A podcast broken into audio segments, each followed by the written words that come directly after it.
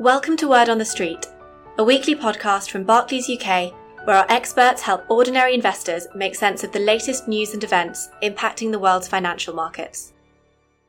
This week, we give an update on how the coronavirus pandemic is affecting the markets and client investments, as well as give some insight into the art of trading investments in volatile financial markets, with Nikki Eggers, Head of Investments, Jean Paul Jaegers, Head of Asset Allocation, and Martin Bassett, Head of Investment Dealing at Barclays UK. Hello, everyone. Welcome to another edition of Word on the Street. This week, I'm joined by two experts. The first is Jean Paul Jaegers, Head of Asset Allocation, and he's back again to help us make sense of, of what's happening in the financial markets and in our client portfolios and funds. The additional expert is Martin Bassett, Head of Investment Dealing at Barclays UK and he's going to help um, provide some insights into the art of trading in investments amidst the turbulence that obviously we've we've been um, been experiencing over the last few weeks in financial markets. So, starting off with you, JP, if I may, these are obviously unprecedented times with with lockdowns and, and restrictions imposed on on us by by governments and also business closures. How are you and the team navigating this, and, and what are the things that you're looking at at the moment? Hello, Nikki. That's that's in, indeed true. So we have seen extreme circumstances, and investors quickly had to read up on pandemics and, and make judgment on any economic impacts. Of course, as, as almost all economies are in lockdown at the same time, it creates a massive blow to the economy where essentially the length of the lockdown um, of this process is key. So, on one hand, if it's short lived, it's likely manageable. The longer it takes, the more lasting damage will happen to the economy. At the same time, we have seen governments, central banks announce very sizable measures in an attempt to cushion this blow to the economy. So for us, what we're monitoring is obviously developments on the various statistics. So markets have been um, yeah, very obsessed by all the new information coming in on the coronavirus. But also, markets are forward looking. So, what matters for financial markets is where we are, say, in six months' time. There's still a lot that we don't know. So, is there risk of a secondary flare up? What, what's exactly happening with immunity? Another point we're looking at is what's reflected in asset prices. So, we've seen massive gyrations uh, in, in the past few weeks and months. And often at these times, it's where you see investor sentiment, so that's the optimism or the pessimism reflected in asset prices, tend to overshoot either way. So that's something we're closely monitoring as well. Another point we're monitoring is policy responses. So we've seen in the past, uh, it, policy intervention has been very successful into stem routes in financial markets. And what we have seen now in terms of size and timing so far has been enormous and, and, and very swift. Um, and, and also, if this takes longer, we would start to expect more announcement coming in if this takes longer. Yeah, and you and you mentioned um, sort of central bank activity there. We've had a few central bank meetings over over the last week or so, um, or, or, over the last few days. We, we've seen the US Federal Reserve, uh, the European Central Bank, and, and the Bank of Japan. Anything that you or the team picked up that was of special interest coming from those meeting outputs? Uh, well, as, as, yeah, as you just mentioned, we have already seen a lot of announcements from central banks uh, mm. already. So a lot of central banks have been lowering interest rates across the globe, and most Western central banks already restarted QE. So that means asset purchases um, where we have seen that central banks have been pushing new boundaries. So we've seen the ECB is now buying more Italian bonds. We've seen that the Fed is now even buying high yield bonds. This week, in particular, what we've seen is that on Monday, the Bank of Japan announced that they are buying government bonds in unlimited quantity. So that's that's that's the first. What we've seen is that yesterday the Federal Reserve reiterated that they can do more if need be. And today we just had the ECB and they are lowering the cost on emergency loans again, improving the liquidity support. So we see that central banks' uh, action is starting to blur the boundaries and more and more veering into uh, fiscal uh, territory as well.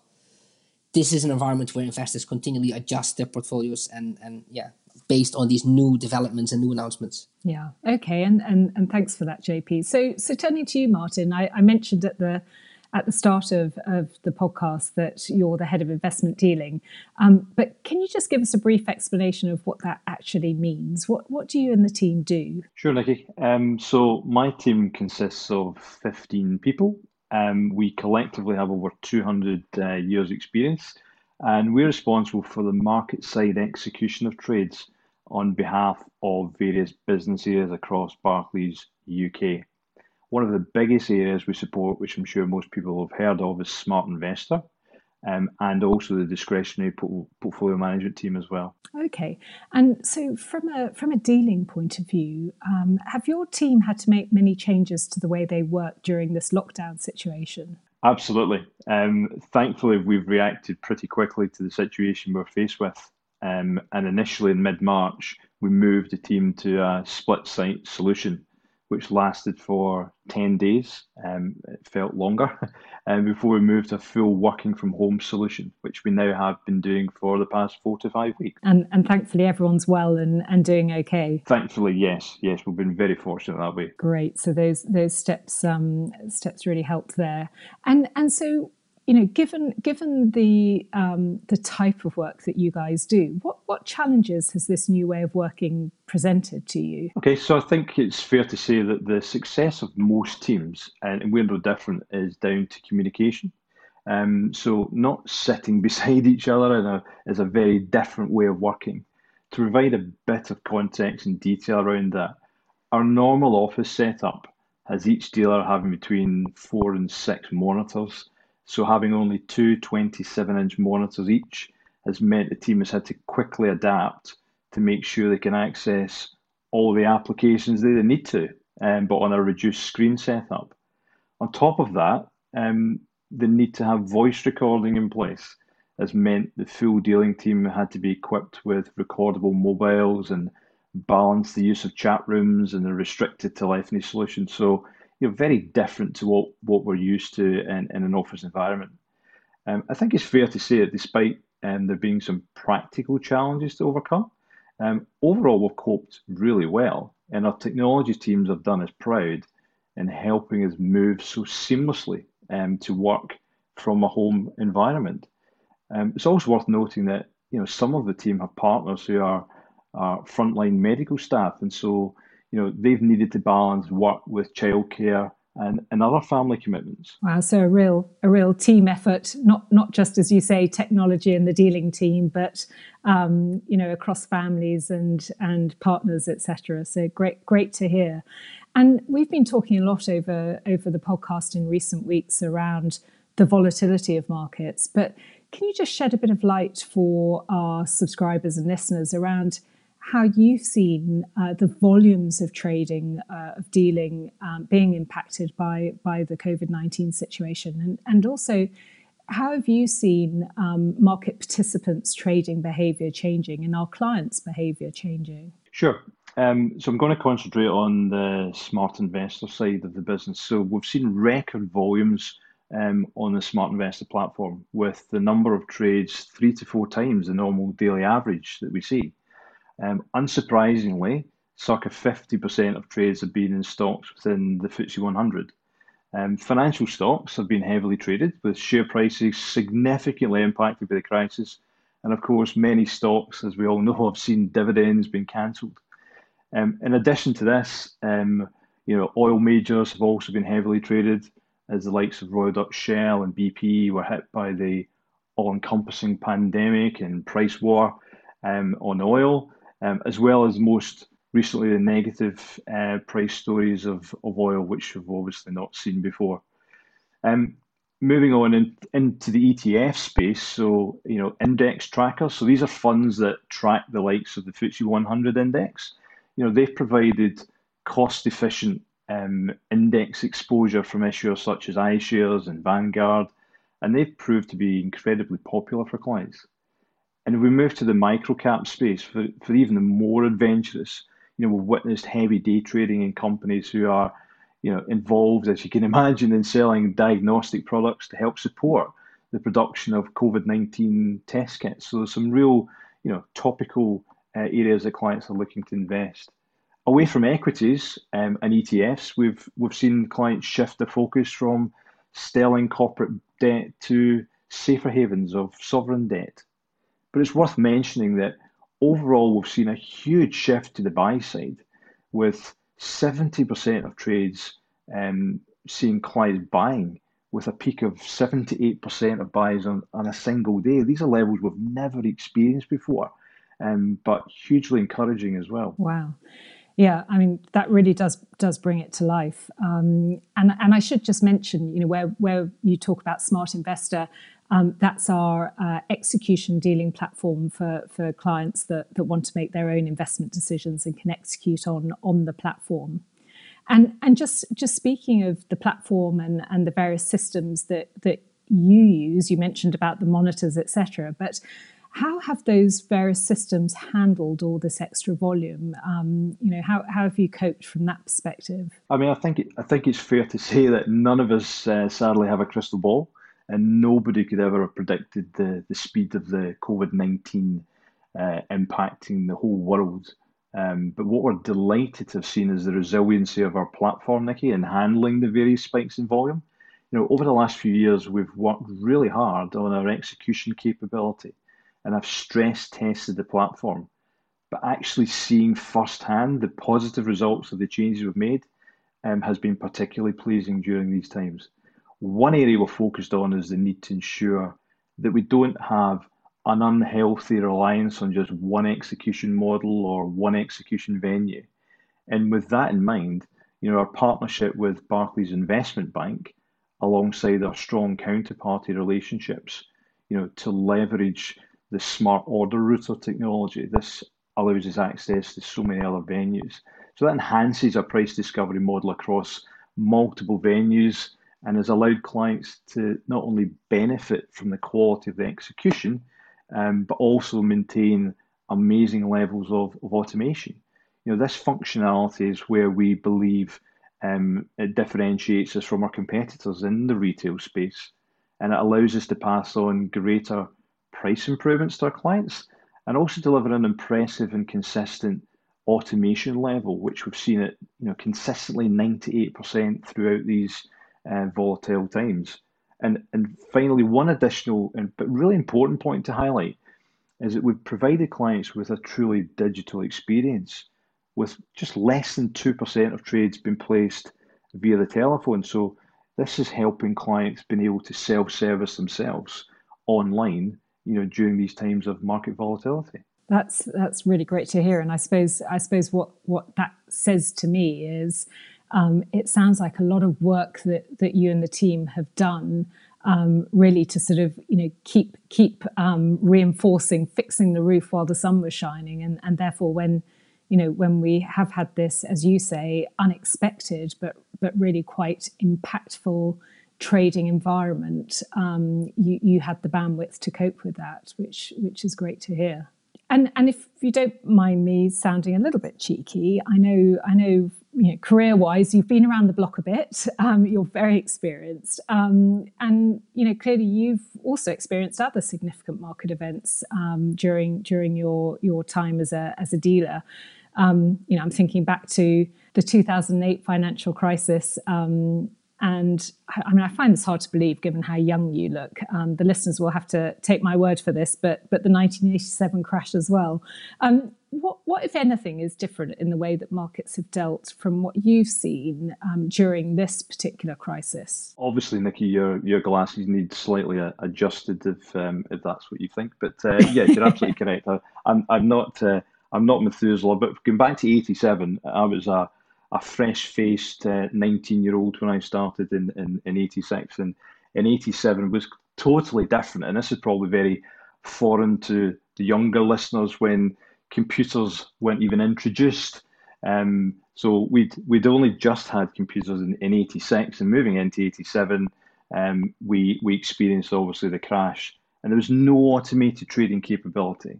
Um, you know, everything was done face to face or between brokers and market makers over the telephone. That seems like a lifetime ago, and uh, probably is, to be fair.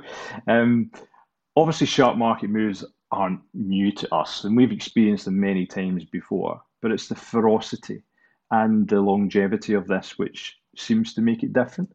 You know, this scenario appears more aligned um, to what JP was saying earlier to 2008. You know, with the size of the swings and the depth of impact you know, back in 2008, we witnessed persistent selling. Um, but as I mentioned earlier, this is totally different. we've witnessed a really strong bias to the buy side from our retail client base, um, which suggests that clients are showing real courage in the face of some market fear.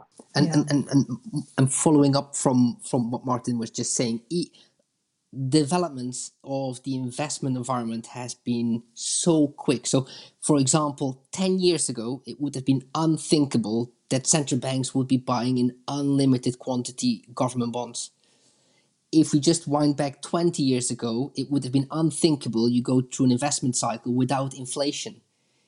And, in, and, and most central banks got inflation targets in the 90s. So we see how quickly things have changed. And we often take it for granted that the current environment has been there for a while, but actually, a lot of things have been innovating just over the past few decades. And that makes every cycle and every crisis in some sense quite unique. Yeah, but and but good good to hear obviously some lessons have been learned and improvements made.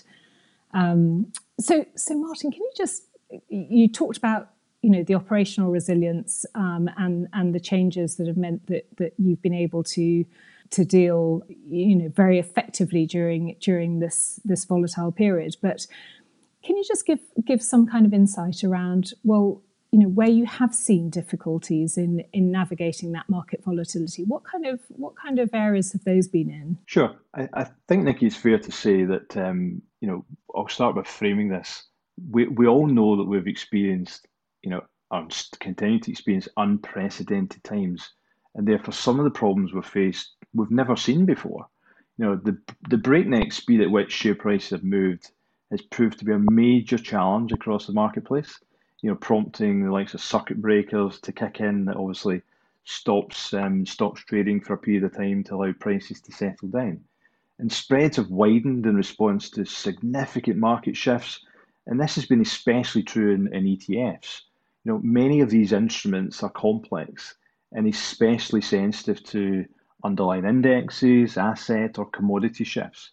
And to address um, some of these major concerns that we saw, you know, a few weeks ago, uh, when spreads were wide, you know, the London Stock Exchange had to introduce maximum uh, spread rules. You know, they had to put a five percent maximum spread rule in place across all exchange traded products, and that was something that we'd we'd not witnessed um, recently.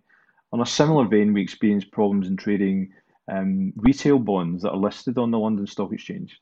You know, due to the speed and size of market drops, some of the counterparties were, were unable to, to make prices, which which caused us some problems and concern that um, at certain periods.